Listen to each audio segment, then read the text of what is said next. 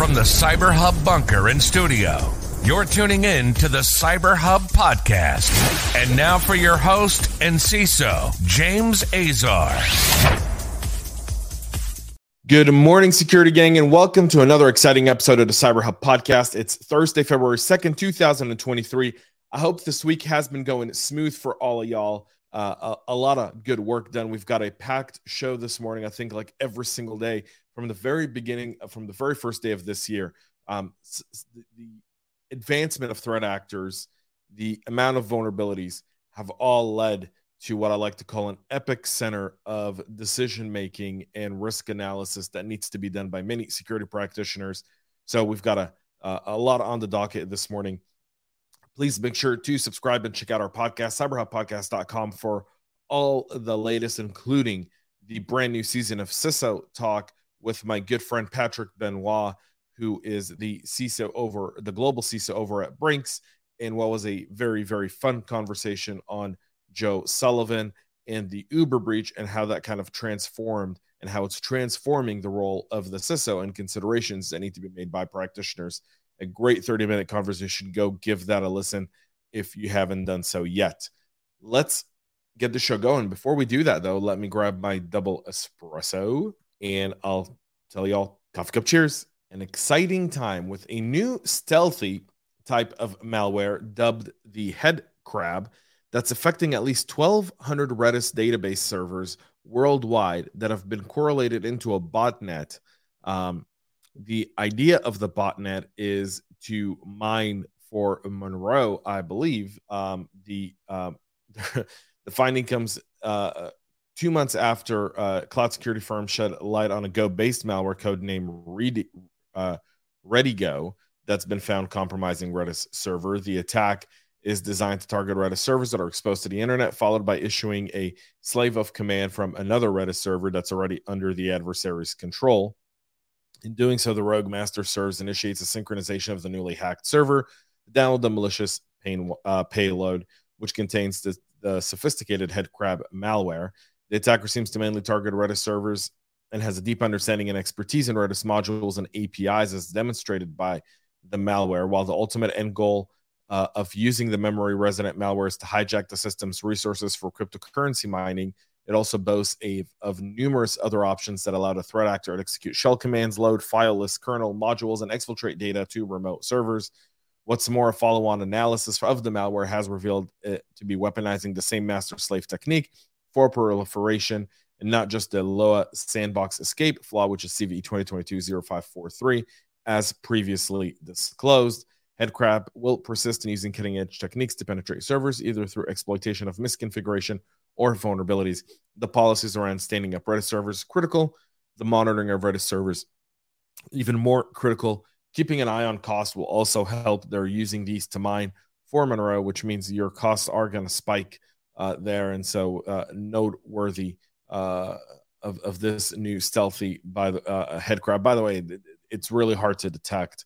Um, and, and, there are some uh, best practices shared here. And you can find all the stories um, linked in the show notes so you can go check out more there. A new DDoS service platform was used in recent attacks on hospitals. The new DDoS as a service, a DDoS as platform named Passion, was seen used in recent attacks by pro Russian hacktivists against medical institutions in the US and Europe.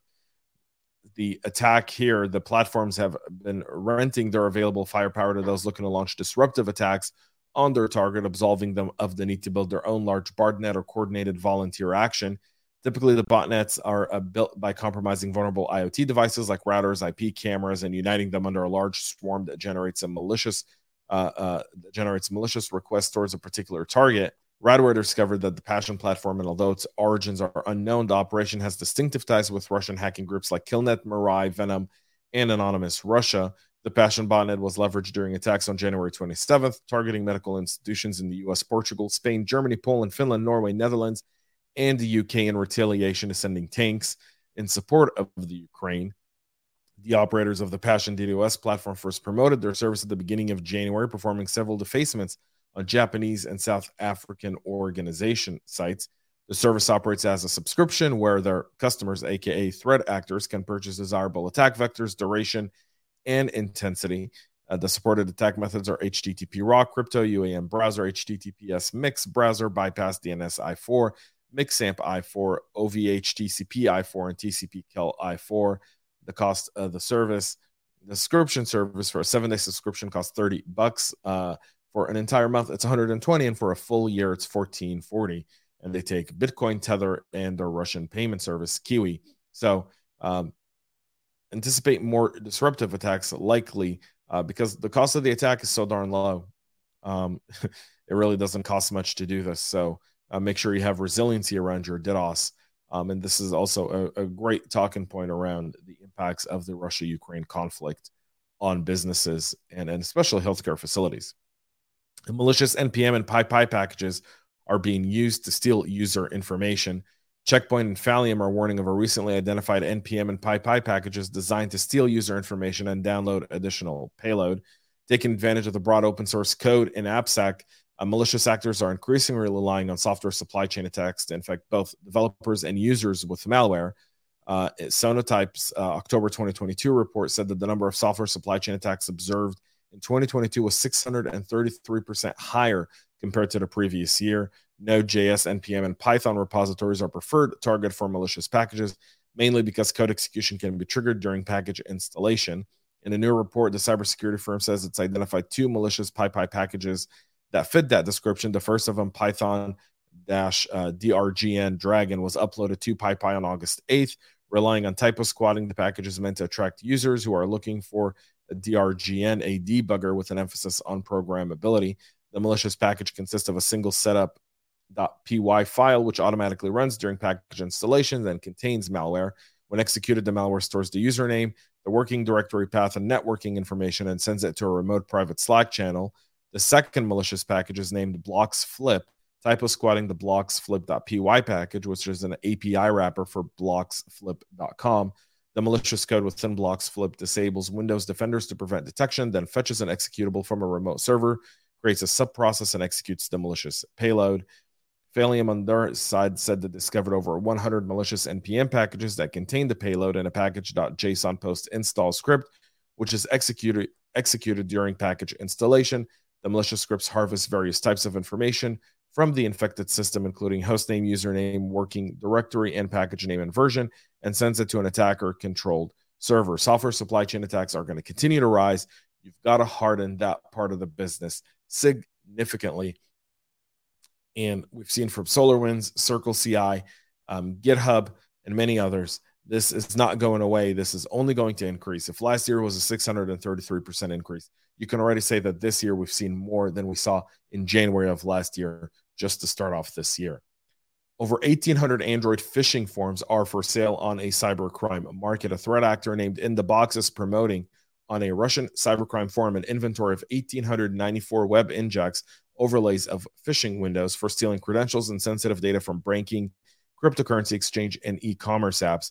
The overlays are compatible with various Android banking malware and mimic apps operated by major organizations used in a dozen countries on almost every continent. Being available in such numbers at a low price allows cyber criminals to focus on other parts of their campaign development of the malware and to widen their attacks. As a service, not only has come to businesses, but also to the world of cybercrime. And it's making the cost of an attack and some aspects of the attack really cheap and easy to buy, allowing the threat actors to really focus on execution, which is why you've really got to be tightening the identities around your users. You've got to be looking at your endpoints differently. You've got to be uh, uh, rethinking the way your security operations team handles different issues that pop up and different alerts and different policies that you have within your environment. Because what we're seeing with as a service, whether it be DDoS, malware, or phishing, they're really what what they're allowing the the executing actor to do is focus on a group of people or a specific type of information to really do a targeted and successful type of operation whether it be for the sake of a ransomware attack and and and, and ransomware wipers are are coming folks that's just a matter of of time before those show up in our environments and your data is held at ransom and it'll wipe and they'll just start wiping data at a specific pace until you pay them what they want. Um, so keep that in mind. In most cases, the Injects features a second overlay that requests the user to enter credit card numbers, expiration date, CVV. Again, they're trying to steal a lot, a whole ton of data here, and then once once they have it, it's converted into string value. It's sent to a server, um, and they have access to banking details, to financial apps, to so much more. And so, um, you want to protect your customers. At the end of the day, it's the financial organizations we work for that sometimes end up taking the burden, the financial burden of these types of attacks. And so, you really not only want to be monitoring your your employees and their access, but also your customers and really trying to leverage as much technology as humanly possible to identify when a customer is not that customer. Anything out of the ordinary should push for additional authentication. Discrepancies have been discovered in the vulnerability severity rating system, the national vulnerability database, and vendors that score bugs, the CVSS scores that we've all come familiar with. A new study this week is sure to raise some more questions for enterprise security teams on the wisdom of relying on vulnerability scores. We've talked about it a lot on the show. We'll see a CVSS 9.8 or a CVSS 8.2 or or, or 7.9 or whatever the case may be. You always wonder what that is. There's a high rate of conflict. Approximately 56% or 14,000 of the vulnerabilities with two severity scores had conflicting scores, meaning the one assigned by NIST and the score from the vendor did not match. Where a vendor might have assessed a particular vulnerability to be of moderate severity, NIST may have assessed it as severe or vice versa.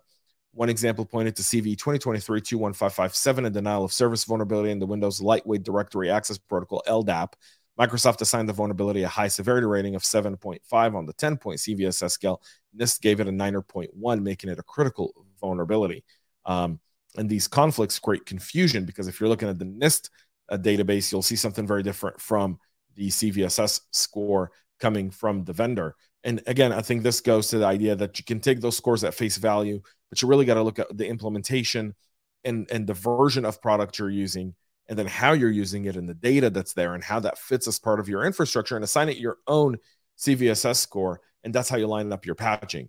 Just saying that this system is not perfect and security score alones are not the answers. You got to have an internal security score for these. You can weigh what NIST says, you can weigh what the vendor says, but at the end of the day, your team, your people, you as a practitioner know your environment best. And you would be able to say what is severe, low, medium, critical, and address your patching and and, and address your your environment that way. So, I mean, this is nothing new. We've talked about this on the show for years now, but definitely a, a story worthwhile. And again, links are in the show notes for y'all to do that. A CISA is opening a supply chain risk management office to help public and private sectors implement recent CISA policies and guidance. The uh, the United States Cybersecurity and Infrastructure Security Agency plans to open an office focused on helping the public and private sectors to protect their software and IT supply chains.